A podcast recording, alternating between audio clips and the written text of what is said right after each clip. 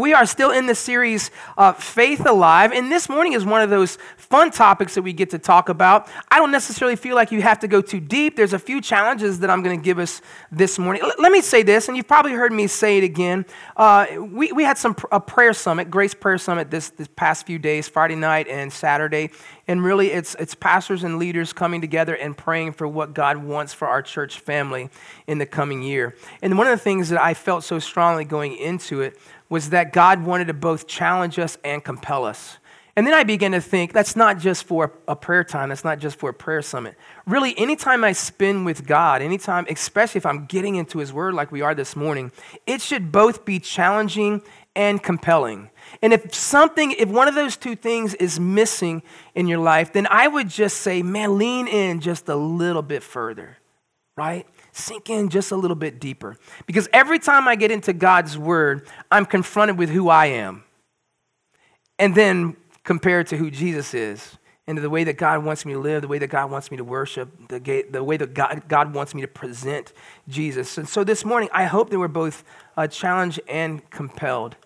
Um, but we're talking about seeing what's coming in the future, the, the end times, but living with hope. And listen, as believers, we live with hope. We sang about it this morning, waiting for Christ's return. Also, we can face death with hope, knowing that to be absent from this body means we are present with the Lord. I hope that's our understanding as Christ followers. That we have this great anticipation that Jesus will return one day and we can live with that hope, but we also can live with a hope that if I pass away before Jesus comes, the hope is there's something after, and not just something, but something incredible. There's, there's been a few times in my life where I've spent this time trying to study like what heaven will, be like because scripture is pretty vague. And each time I get caught up in that, I, I, I always sense God just saying, listen, uh, it's, it's just, it's too much. It's too much for you. Like, even if I can show you, you couldn't handle it. But we live with that hope that if I die today or tomorrow or next week, that it, it's not over for, for me. Life continues and continues and continues. And the awesome part about that is we're now in the presence of God. We're going through the book of uh, First Thessalonians. I hope that you're kind of reading ahead uh, the, whole, uh, the whole book as we're going through this series. Uh, but I want to talk about some of the things that the Thessalonican uh, believers, those in Thessalonica, would have been uh, struggling with because as soon as the birth, the, the birth of the church happened in the book of Acts and then spread throughout the world, it didn't take long for uh, what we would see in Scripture false teachers to arise. By the way, there's still false teachers today. And sometimes false teachers, they're saying things that aren't true, I think, with very good intent um, but with too much emotion uh, involved. Because the reality is this there's things I wish God would say, and sometimes there's things I wish He would say differently or not say at all, but they're right there. I'm confronted with them, and I have to believe them. Sometimes I don't like them only because the challenge that it brings to my flesh or my way of thinking. But the, the believers in uh, Thessalonian, uh, Thessalonica, uh, were facing false teaching that Jesus had already returned. In fact, that has circulated from time to time, even in our world today. Uh, they were facing the fact that believers who had quit working to wait for Christ's return. How many of y'all remember um, the 88 reasons Jesus was coming back in 88? You, how many of y'all are old enough to remember? Okay. Yeah, and it's happened a few times, but 88 was probably the, the biggest one that happened that I, that I remember. Yes, I'm that old.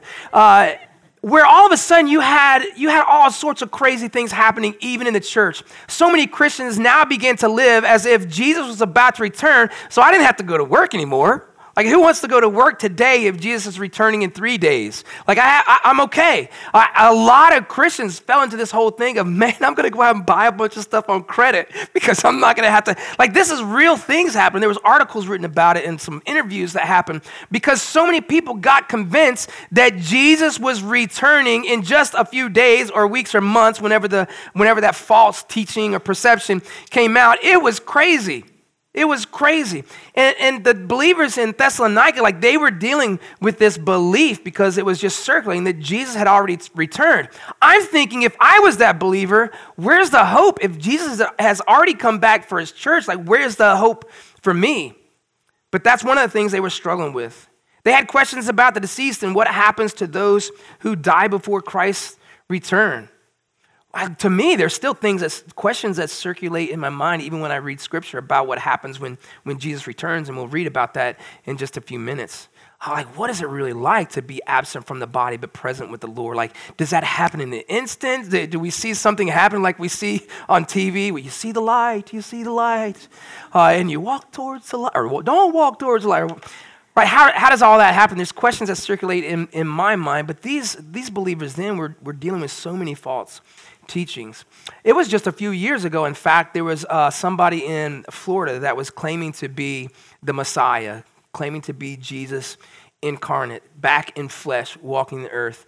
Uh, and it was so um, disheartening to me um, because he was growing a very large church, and, and there was so many believers that were giving everything and when I say everything, they were giving their houses, they were giving their cars, they were giving all their money, they were giving everything to him because they believed that he was the Messiah. So even though we see here uh, in Thessalonica that they were dealing with that, man, it still circulates today. Uh, that's why it's so important for us to be grounded in the truth of God's word. So let's read 1 Thessalonians chapter 4. We're going to read verses 13 through 18, and then we're going to kind of break them down to see a few points for this morning. 1 Thessalonians chapter 4, starting in verse 13. Brothers and sisters, we do not want you to be uninformed about those who sleep in death, so that you do not grieve like the rest of mankind who have no hope. For we believe that Jesus died and rose again, and so we believe that God will bring with Jesus those who have fallen asleep with him. Verse 15 According to the Lord's word, we tell you that we who are still alive, who are left until the coming of the Lord, will certainly not precede precede those who have fallen asleep. For the Lord himself will come down from heaven with a loud command, with the voice of the archangel, and with the trumpet call of God, and the dead in Christ will rise first. Like, what does that look like? Is anybody fascinated by that verse? Like, this is so fascinating to me. The dead in Christ will rise first.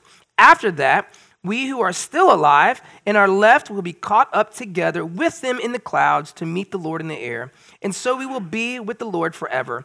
Therefore, encourage one another with those words. Like this is, is just full of hope because we see a very clear picture of what it's going to look like. Obviously, there's still some vagueness, uh, but when Jesus returns, what's going to happen? So there's a, this hope that we can live with as Christ followers. For those who have already died and we're following Jesus, their bodies are going to be raised when Jesus comes back. That's fascinating to me. But we who are still alive will meet Jesus and them. Now, here's, here's probably a misconception. I wish we had time to go into this in great detail because I love thinking about the end times. If, if you are one who, who have the perception that when Jesus comes back, we have this word rapture that we'll talk about in just a minute, uh, but we're caught up with him and that we go straight to heaven. That's not actually what happens. Like we don't, that, we don't meet Jesus and then go straight to heaven. We actually come back to a new earth, which is so cool. I don't know what that new earth means. So let me give you another. This is just David. This is not theology. So could we stop the recording, please? this is just Davidology. This is not theology because I always have, I, was, I think I was having a conversation with you just the other day. Like, I, I, always had this thought of, like, my mind just trips out sometimes, and sometimes I want all the details, and I just, I don't have them yet. But uh, this whole thing of what happens, so if, if this is taking place, we meet Jesus, and then we come back and we participate in the rule and reign of Jesus for a thousand years on a new earth, which that's just so crazy cool. With the absence of sin, now let's get that clear too. Like, nothing but Jesus, nothing but the glory of God, the absence of sin, that's just so, I can't even imagine. Like, right now, the presence of God is everywhere, but also the presence of sin is everywhere. And in these thousand years, as we rule and reign with Jesus, like there's no presence of sin. That's just so awesome to me. But we receive like this glorified body. I don't know about you. I wish like glorified body meant like I'm now ripped. Um, I'm 6'2", maybe I'd settle with 6'1", just, just over six feet. Uh, like for me, like that's where my mind used to go. Glorified body, man, I'm gonna look like an angel. However, when Jesus was dead, buried, and resurrected and came back, people recognized him as Jesus. So then, my, then I got really worried.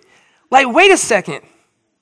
If I die at 230 pounds, do I stay for eternity? At two, do I keep this double chin for, e, for eternity? Because Jesus looked like Jesus. I don't know. That's Davidology. I don't, I don't know if that's like a, there was no weight. I don't have anything to sell you to, to lose weight or, or get in shape. Uh, anyways, let's, let's get into the message here. So, what does this mean, living with hope? The first thing is this Jesus will return to receive the redeemed.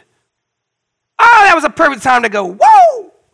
Especially if you're redeemed, right? Jesus will return to receive the redeemed. If you've accepted Jesus Christ as your Lord and Savior, all of your sins, past, present, and future, are forgiven, covered.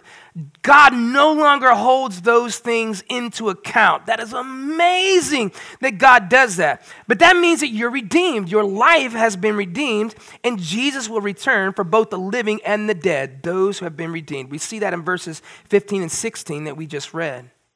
Jesus came the first time to establish the way of salvation through giving his life. His second appearance will be to receive all those who have accepted him as Savior. I can't wait for that day.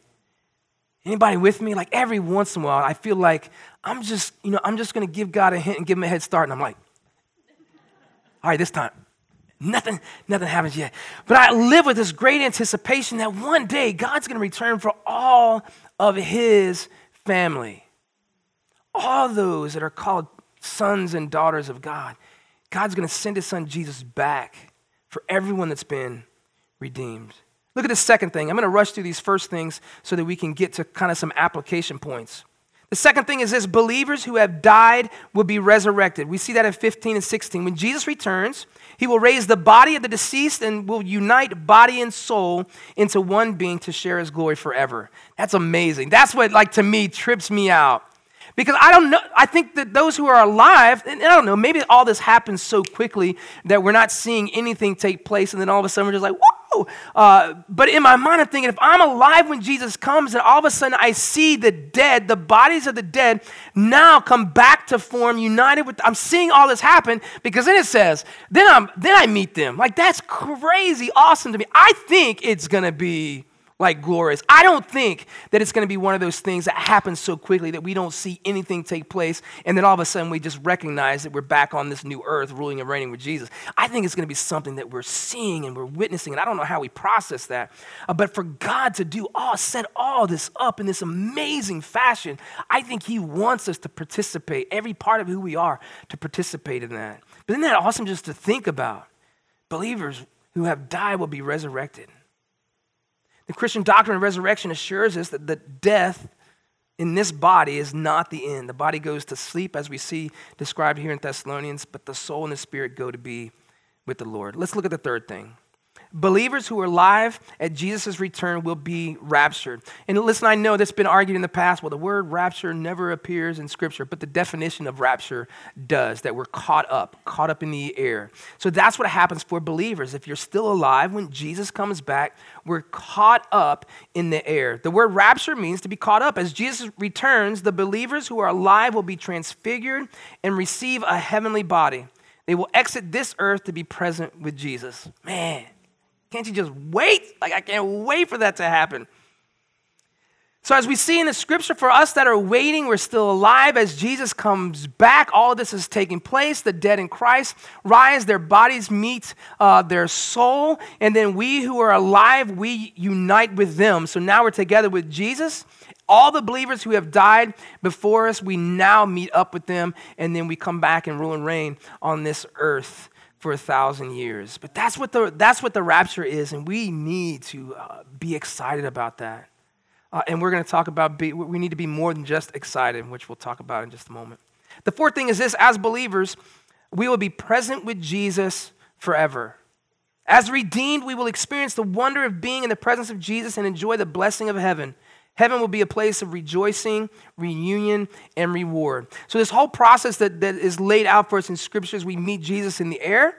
Uh, we come back, rule and reign on this uh, a new earth for a thousand years, and then we live in eternity in heaven, whatever that is, whatever that means. I don't think that we have a clear picture of what that is. And even if we did, we couldn't process that or understand it. You, you do realize, like, even when, when we see the book of Revelation uh, being written or penned, you know, John, who's seeing all this, he's doing his best to Ezekiel. Like if you read some stuff in Ezekiel, like, man, that is like weird. Dude was tripping when he wrote this. Uh, but it's just humanity. It's us trying to think as and process my human way of thinking, my human mind trying to process. So John, in the book of Revelation, he was trying to process in a very human way what he was seeing, what God was showing him. I think he did a, I think he did a great job, but I don't think it even scratches the surface of what we're going to see and what we're going to experience. But I, I can't wait. I can't wait. So, how should we live in expectation of Jesus' return? Now, here's the challenging part. So, I really want us to lean in. I think most of what we've gone through already was, is probably known. Maybe we haven't talked about it in a while, you haven't thought about it in a while, but I think most of that's already known. But here's some challenging part because we never have this indication in Scripture that when we come to know Jesus, that now for the rest of our life here on this earth, it's just about me and my relationship with Him. That's a big part of it. And everything comes from that. But living in expectation of Jesus' return doesn't mean that I now lock myself in a room, uh, make sure I have enough food, but lock myself in a room and just wait for him to come back. That's not what it means at all. I do anticipate, I do have this great expectation of Jesus' return, but what am I supposed to do while we're waiting for that? There was this wonderful worship song, um, I, I, think it was called While I Wait, a wonderful worship song written a few years ago, and I loved it because it said, While I'm waiting, I'm going to do these things, I'm going to worship, right? So, how should we live in expectation of Jesus' return? Here's the first thing, and, and maybe, the, maybe the most challenging of the three. The first thing is live with a passion for evangelism.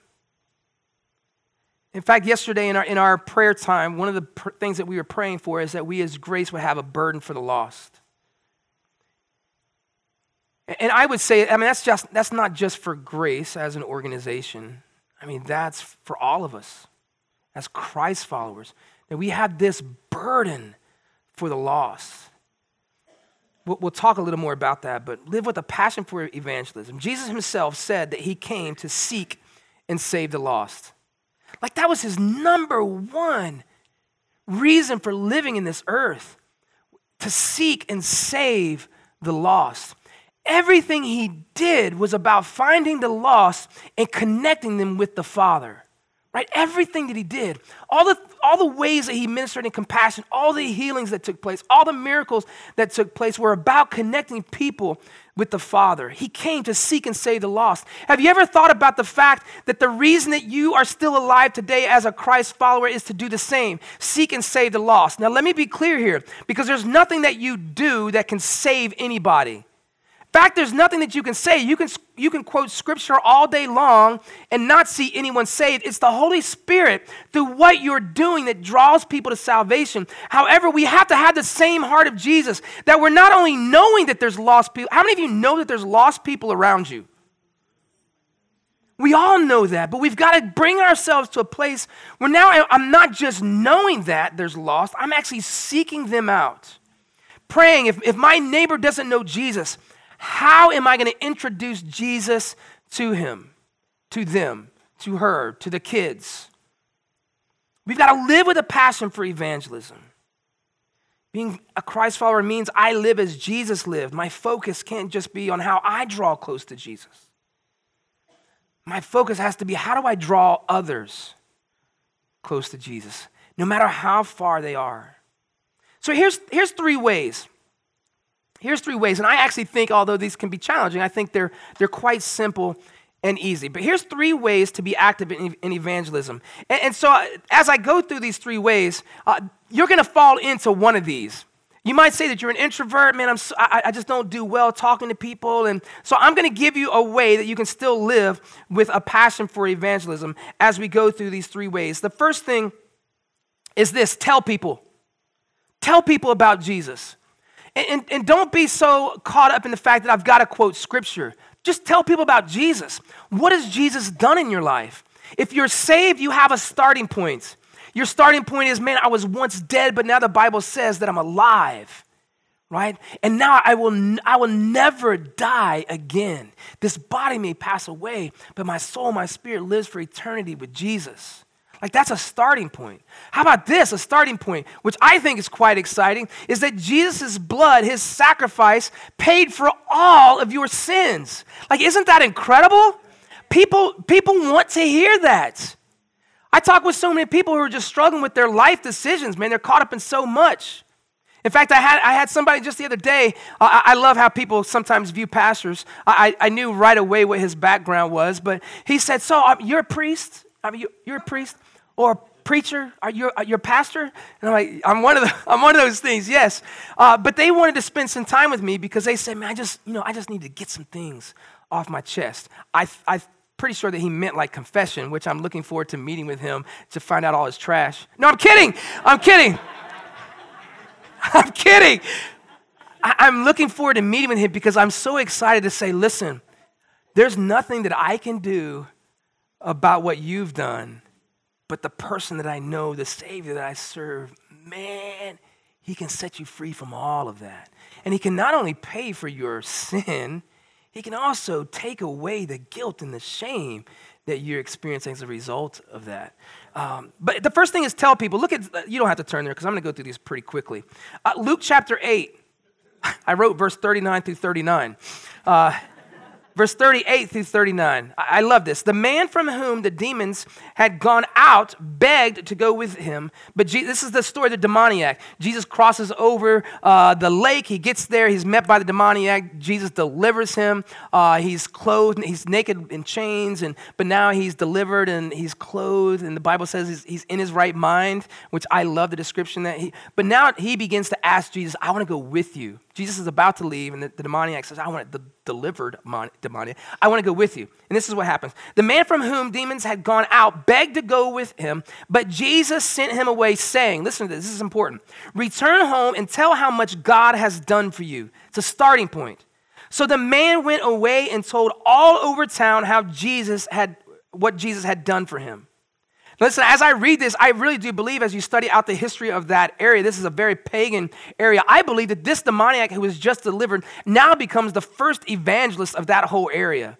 Because later the disciples come back and there's actually mention of Jesus and there's churches start. This is incredible.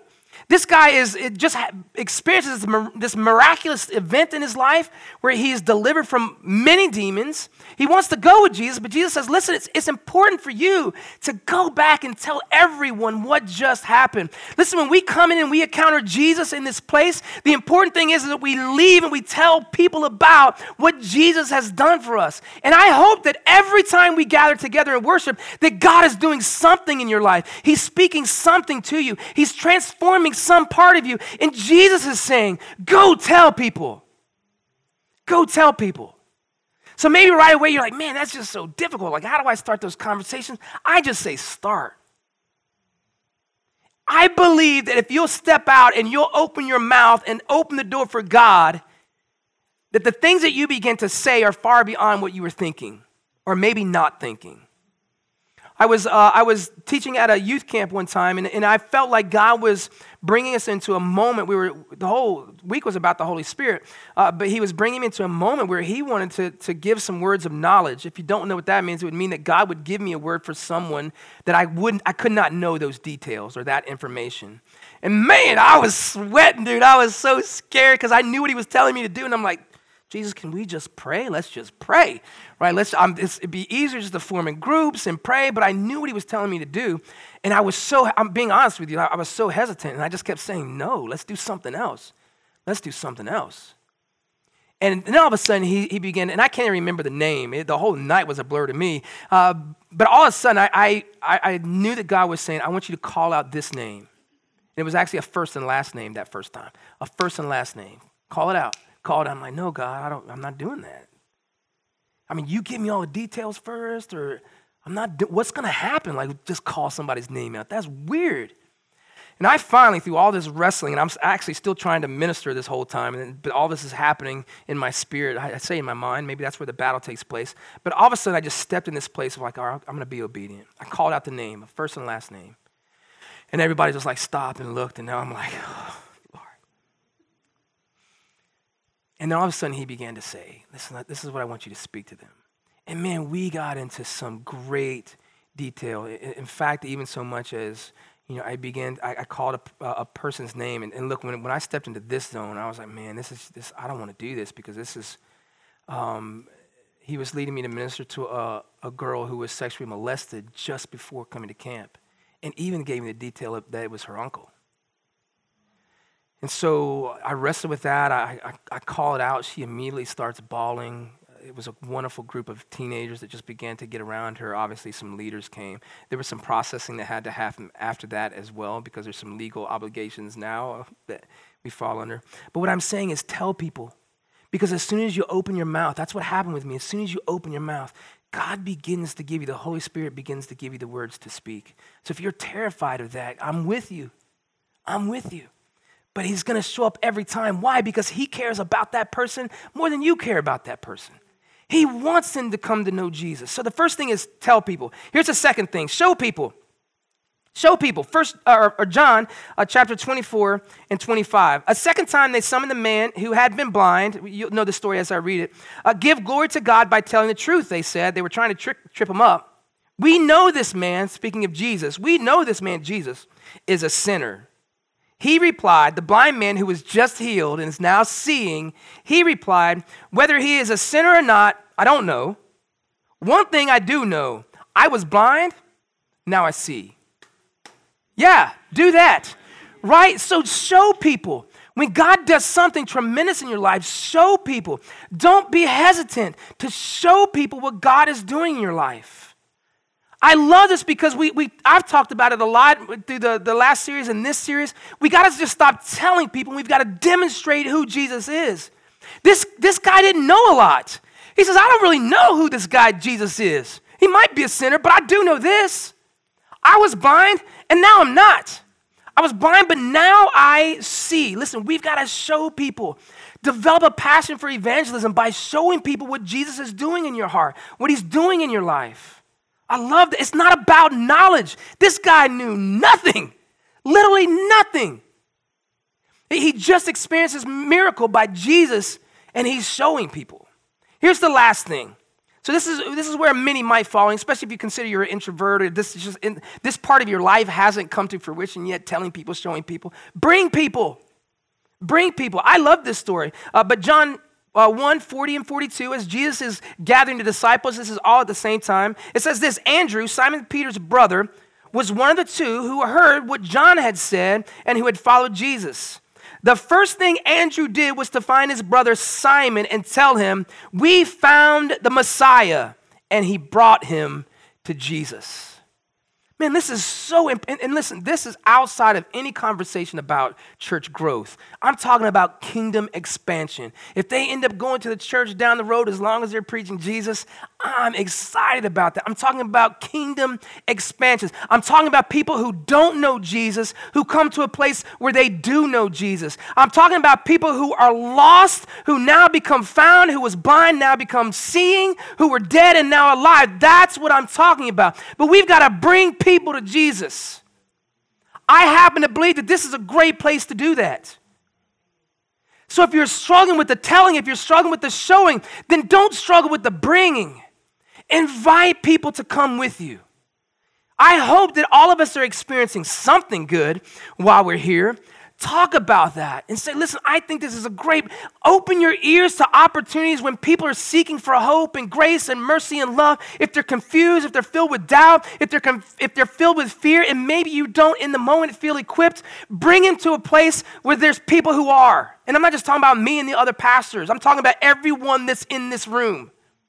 If you bring people here I believe that each one of you will begin to rise up and to be speak out. And we're going to see people come to know Jesus without an altar call happening. Right? But bring people. If you struggle with telling and you struggle with showing, bring people to a place where they can find Jesus. I happen to think that's here. I believe, and the thing that I pray consistently is as soon as people open the door to their car and step out into our parking lot, that all of a sudden they're like, whoa. Like something's different. something's different here. And that that just continues to grow as they step through the doors and they see your beautiful smiling faces as you have conversations with them, as they enter into worship, that something happens in their life. I believe if we would just bring people, the questions that they would begin to ask would open up the door for you to then give answers to. Right? So we've got to tell people, we've got to show people, but if you struggle with those things, then bring people. Andrew ends up bringing Peter to the Messiah and later on, we read of all the awesome things that Peter does. We're reading about him a few thousand years later. It's Peter who Andrew brought to Jesus. It's Peter who Jesus later, later says, Man, the truth that you just spoke is what the church is going to be built on. Perhaps in these end times when God is just waiting to return, perhaps the person that you bring to Jesus is another Peter. Another Peter who begins to speak out in the book of Acts. He speaks out with boldness. And I, I think that God's calling us all to do this. But perhaps the person you bring to Jesus is the, is the next one to preach, uh, speak out with boldness, and thousands come to know Jesus, right? So if you struggle with telling and showing, just bring people, bring people. Here's the second thing live with expectation. Listen, there's been a few occasions that my, uh, that my wife has gone out of town and I'm, I'm home with all the kids. And I'll be honest with you, my house is quite different when that happens. When, when Brandy is out of town and, and I'm at home with the kids, things look different, things sound different, things probably smell different. Um, you know, for me, there's probably, you know, a few cabinet doors or drawers that remain open for the four days. That's any other males in the room that you would probably say the same thing, like, yeah, I struggle with closing every cabinet door. I'm not quite sure why that part of my brain doesn't work, but things look different. However, when I know she's returning, yes, you know where I'm going with this. When I know she's returning, it's the first time my kids get a bath and I brush their hair. I do change diapers the whole time, so you can be comforted by that. I'm looking around the, the living room to pick up all the things that are never there. I'm looking up the stairway to pick up all the toys that have been dropped on the way down or the way up. I go into the kitchen. This is just, uh, this is, I'm just being honest. I go in the kitchen. I'm like, yeah, I probably should take care of all those dishes that have been piling up there for the last few days. The, the, the whole point is this I, I do things to prepare for, G, uh, for her. I was going to say Jesus. She's probably the closest thing to Jesus closest person to Jesus that I know.